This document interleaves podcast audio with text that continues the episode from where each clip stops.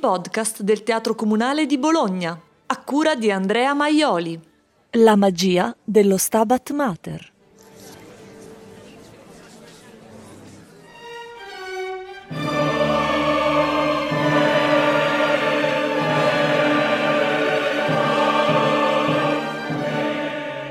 Meravigliosa, stupenda oltre ogni immaginare, perfetta e riuscita la esecuzione del grande Stabat Mater. La ispirazione del sublime genio, che ha posto in musica quell'affettuoso inno, si è mirabilmente diffusa in tutti, cosicché cantanti, orchestra e spettatori compiansero pietosamente con tutta la più coscienziosa passione dell'animo al divino cordoglio. Eh, nell'italica e bizzarra grammatica di fine Ottocento, il cronista, in assenza di Facebook e di rete TV, mezz'ora avanti mezzanotte, scrisse per il foglio Teatri, Arte e Letteratura, raccomandandosi alla tipografia governativa della Volpe perché tosto si stampi, eh, perché come diceva Bogart questa è la stampa, bellezza e non la puoi fermare, la recensione entusiasta di quello a cui aveva appena assistito. Correva la notte del 18 marzo 1842 e la prima dello Stabat Mater di Gioacchino Rossini si era da poco conclusa nell'aula dei legisti dell'Archiginnasio di Bologna, aula che successivamente prenderà il nome della composizione con una lapide che ricorderà in peritura memoria l'evento perché di evento, senza ombra di smentita, si trattò. La composizione sacra, integrale del grande bolognese d'adozione Rossini, era in realtà già stata rappresentata a Parigi qualche mese prima, precisamente il 7 gennaio del 1842 al Théâtre Italien. Un successo che si trascinò dietro 14 repliche e qualche critica inevitabile. Musica sacra, quella composta da Rossini o profana? Il dibattito era aperto e si sarebbe trascinato per lungo tempo, fino a Bologna e oltre. A un Rossini invecchiato, dimagrito, lui che fino a qualche tempo prima svelava un fisico da adoratore della tavola e della buona cucina, a un Rossini preda del male oscuro, la depressione, un amico francese aveva posto la fatidica domanda. Se avesse davvero l'intenzione di comporre musica da chiesa, musica sacra. E la risposta sibillina, ironica e fuorviante, fu Per la chiesa? Sono forse un musicista dotto io? Grazie a Dio non mi occupo più di musica. Un blef da vero giocatore, perché la composizione dello Stabat Mater in realtà era già molto avanti. Furono le celebrities di Bologna dell'epoca, riunite in un'apposita commissione, a insistere con Rossini perché il suo Stabat Mater venisse rappresentato anche qui. E lui prima, mascherandosi e fingendo un disinteresse naturalmente di facciata, accettò, facendola anche pesare, ma un patto che tutti gli incassi venissero devoluti per dare vita a una cassa di pensione di sussidio per gli artisti di canto e di suono nati ed abitanti in Bologna. Richiesta immediatamente accettata dal gruppo organizzativo che scodellava alcuni dei nomi più in vista di Bologna. Tanti marchesi, Bevilacqua, Scarani, Albergati Capacelli, Pizzardi, eh, tanti avvocati, professori, ricchi signori. Tra di loro anche un giovane di belle speranze il cui nome sarebbe balzato sotto le luci dei riflettori italiani abbastanza presto, Marco Minghetti. Ma dove? Dove eseguire lo Stabat Mater? Venne individuata una sala dell'archiginnasio, l'ex sala dei legisti adibita in quel momento a gabinetto di fisica dell'università. Essendosi determinato il maestro Cavalier Rossini di dare tre accademie, producendo lo Stabat Mater da lui composto in musica, si stabilì di dare le suddette accademie nell'antico archigenasio di questa città, nelle sere dei 18, 19, 20 corrente, col divisamente di stabilire con gli introiti un fondo fruttifero di cassa per soccorrere quegli individui della classe dei musicanti che per impotenza a guadagnarsi il sostentamento o per altre ragioni fossero meritevoli di sussidio. Allora, in quel 1842, la composizione e l'evento divennero il volano per aiutare i musicisti in difficoltà. Oggi lo Stabat Mater viene eseguito nuovamente il 14 e il 15 aprile 2022 con Jonathan Brandani a dirigere l'orchestra del Teatro Comunale di Bologna e Gea Garatti Ansini alla guida del coro. E in quel teatro comunale sempre molto attento alla produzione rossiniana, legando comunque il concerto a un'altra drammaticità ben più impellente, la guerra in Ucraina. Lo spiega Fulvio Macciardi, sovrintendente del teatro, che peraltro ha scelto, prima che il conflitto deflagrasse, proprio una direttrice d'orchestra ucraina, Oksana Liniv, come direttrice musicale dell'ente lirico bolognese e peraltro prima donna a ricoprire questo incarico in una fondazione lirico-sinfonica italiana. In un momento così complicato come questo, in cui purtroppo ogni giorno dobbiamo sentire, capire perché sta succedendo una tragedia in Europa, così come sono una tragedia quella in tutto il mondo, però insomma questo sicuramente ci tocca vicino, abbiamo artisti molto vicini a noi, abbiamo la nostra direttrice musicale che viene dall'Ucraina dove ancora svolge, svolgeva, speriamo che potrà tornare a svolgere a breve anche un'operazione importante di diffusione della musica e della cultura musicale, quindi unire un brano che avevamo noi comunque già messo in programma proprio in occasione de- della settimana santa, lo Stabat Mater, che a sua volta è un evento simbolo per Bologna. Voi sapete che abbiamo la bellissima sala dell'Archiginnasio intitolata lo Stabat Mater perché fu luogo di esecuzione e con lo stesso Rossini che ascoltava Donizetti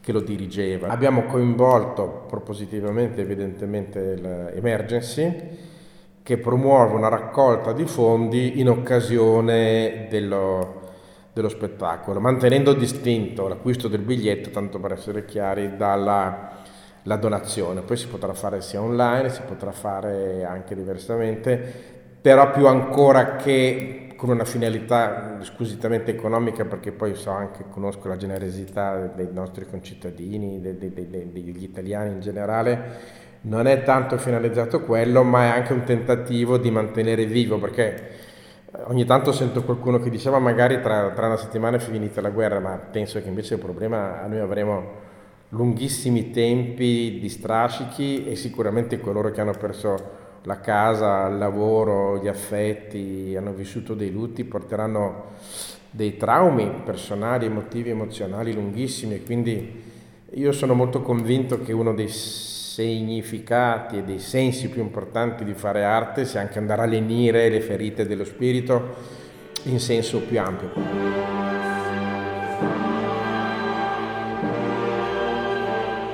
Allora, torniamo indietro con la nostra macchina del tempo, torniamo dal 2022 al 1842.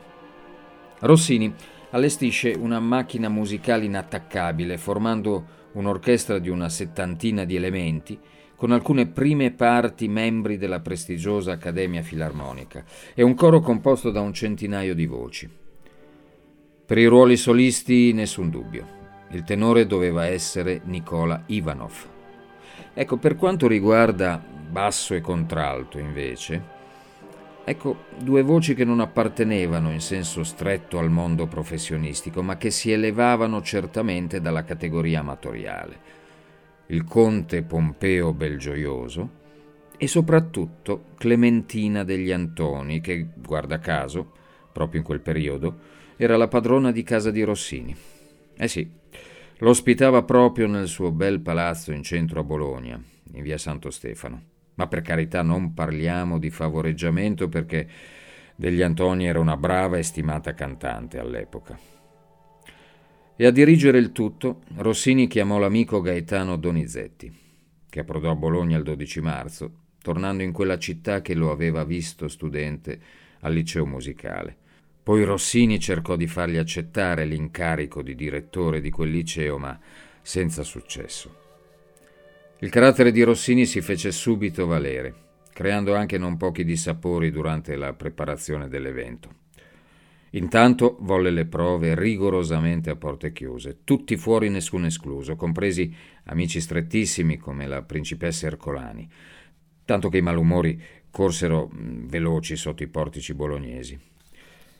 Un'eccezione fu fatta per la prova generale, il 16 marzo, con la missione di familiari dei musicisti e dei coristi e degli artisti del liceo musicale. Rossini in persona si occupò dei biglietti. Per tutti gli altri, i nobili, amici, parenti, cittadini, ammissione solo al concerto con sbigliettamento alla cifra di uno scudo da destinare appunto ai musicisti in difficoltà. Le cronache dell'epoca parlano già di un trionfo.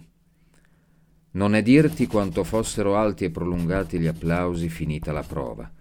Questo posso ben assicurarti che a me fece non piccola commozione il vedere quel grande uomo ricevere, aggradire con un sorriso amabilissimo le parole di elogio, di rallegramento da tutti che l'attorniarono nel mezzo alla sala ai quali chi compartiva un abbraccio, chi stringeva lo cordiale della mano, donavalo d'un bacio, e chi di gentilissime parole. Ma com'era e com'è quella sala dell'archiginnasio che proprio dopo l'evento rossiniano venne intitolata allo Stabat Mater? Agli inizi era l'aula magna universitaria destinata alle cerimonie ufficiali, poi diventò aula dei legisti prima di cambiare definitivamente nome acquistando il titolo musicale rossiniano. Una sala importante, scenograficamente arricchita da freschi, rilievi scultorei e soprattutto stemmi dipinti, tanti stemmi che riportano nomi e nazionalità degli studenti che frequentavano l'Ateneo bolognese, perché già nei tempi antichi tanti studenti stranieri come oggi arrivavano a Bologna per frequentare questa università. Se si fa attenzione, si legge alla destra di un affresco della Vergine questa frase: Questa casa delle muse foggia giovani esperti nel maneggio degli affari. Molti genera fulmini della guerra e della toga. In essa sta la maestà della giustizia e delle leggi. Veronica Ceruti è oggi la padrona di casa dell'Archiginnasio e quindi della Sala Stabat Mater in qualità di direttrice delle biblioteche del comune di Bologna e ha tanti racconti da svelare. Il 18 marzo eh, erano, è stato un anniversario, è stato l'anniversario dei 180 anni dello Stabat Mater, della prima esecuzione dello Stabat Mater e come biblioteca dell'Archiginnasio abbiamo voluto eh, celebrare questa ricorrenza e al contempo festeggiare la nuova sala dello Stabat Mater perché abbiamo appena eh, terminato dei lavori importanti di riqualificazione della sala in termini di illuminazione e di impianto audio-video che oggi è una componente molto importante. E quindi ci siamo radunati nella sala dello Stabat Mater proprio per celebrare questa ricorrenza e, mm, e, quindi ricordare anche, fare un excursus nel tempo e cercando di immaginarci come potesse essere la sala 180 anni fa.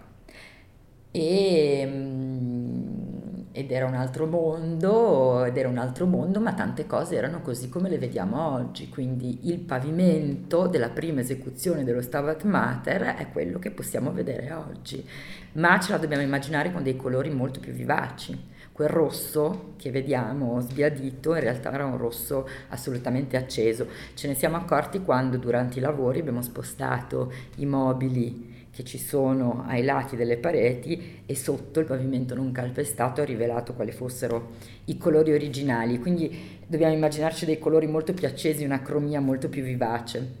Tutto Archiginnasio e in particolare lo Stabat Mater generano sempre questo senso di, di, di stupore, di meraviglia eh, per le decorazioni parietali, questi stemmi che rivestono eh, gran parte delle pareti di tutta la biblioteca e che raccontano la storia dell'Università di Bologna e, e che si può ripercorrere nell'arco di, nell'arco di, ben 240 anni. Sono gli stemmi eh, degli studenti quindi capiamo già leggendo la provenienza degli studenti che frequentavano l'Università Bologna quanto fosse già incredibilmente internazionale. Gli stemmi degli studenti, degli studenti fuori sede erano le consigliature, quindi erano quegli studenti che insomma eh, rappresentavano altri studenti all'interno dello studium una domanda che viene fatta spesso è come facevano gli studenti a trovare, che certamente erano studenti di famiglie benestanti che potevano permettersi di venire,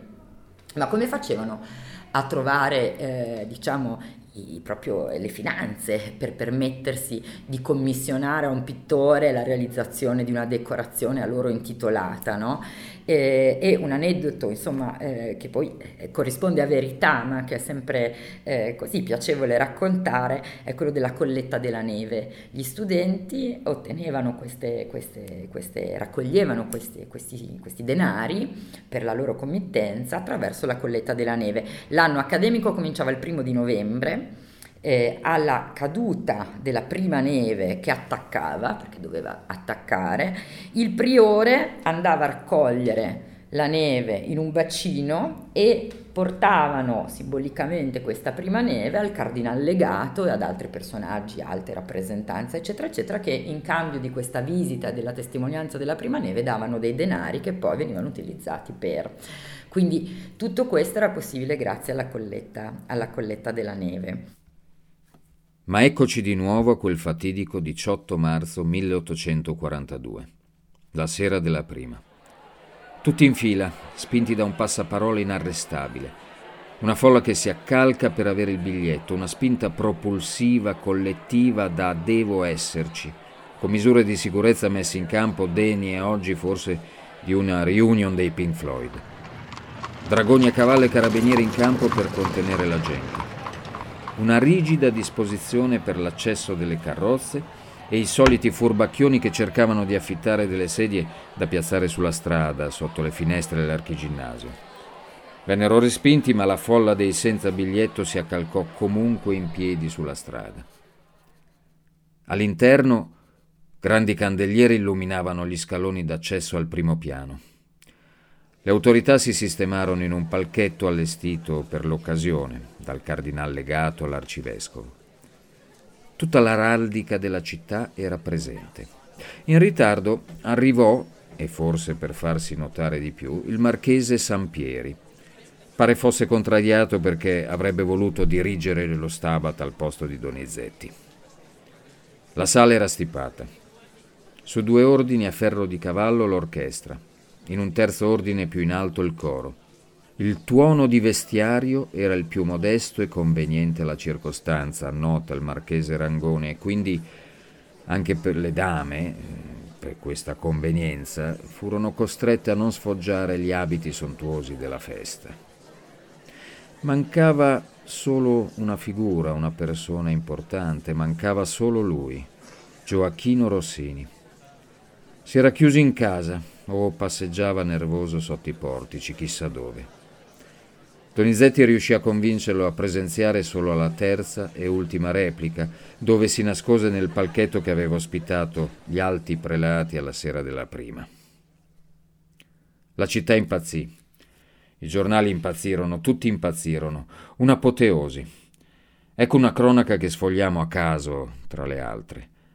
Non prenderò a descrivere l'entusiasmo da cui nelle tre sere furono affascinati gli ascoltatori cittadini e forestieri, dei quali piena era l'aula dell'archiginnasio, ed il popolo stivato nella piazza contigua.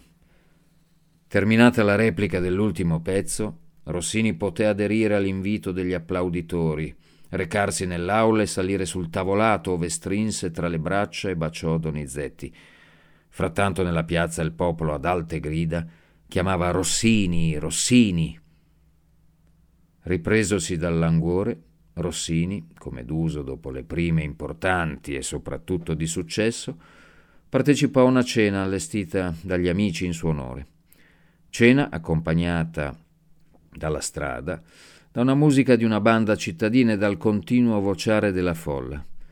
E finché lui non si affacciò salutando e ringraziando, nessuno se ne tornò a casa contento.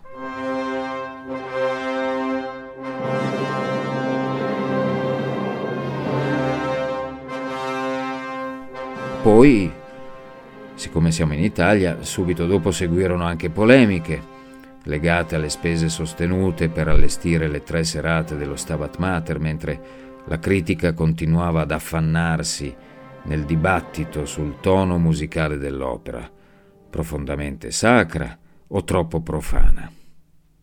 Poi vennero i busti e le lapidi commemorative, poi venne la fuga di Rossini da Bologna per ragioni politiche, ma ciò che resta è quell'esecuzione, quel momento magico del 18 marzo 1842, quando i musicisti dell'orchestra terminarono di accordare gli strumenti, quando il mormorio del pubblico si placò, quando Donizetti alzò la bacchetta e tutto ebbe inizio.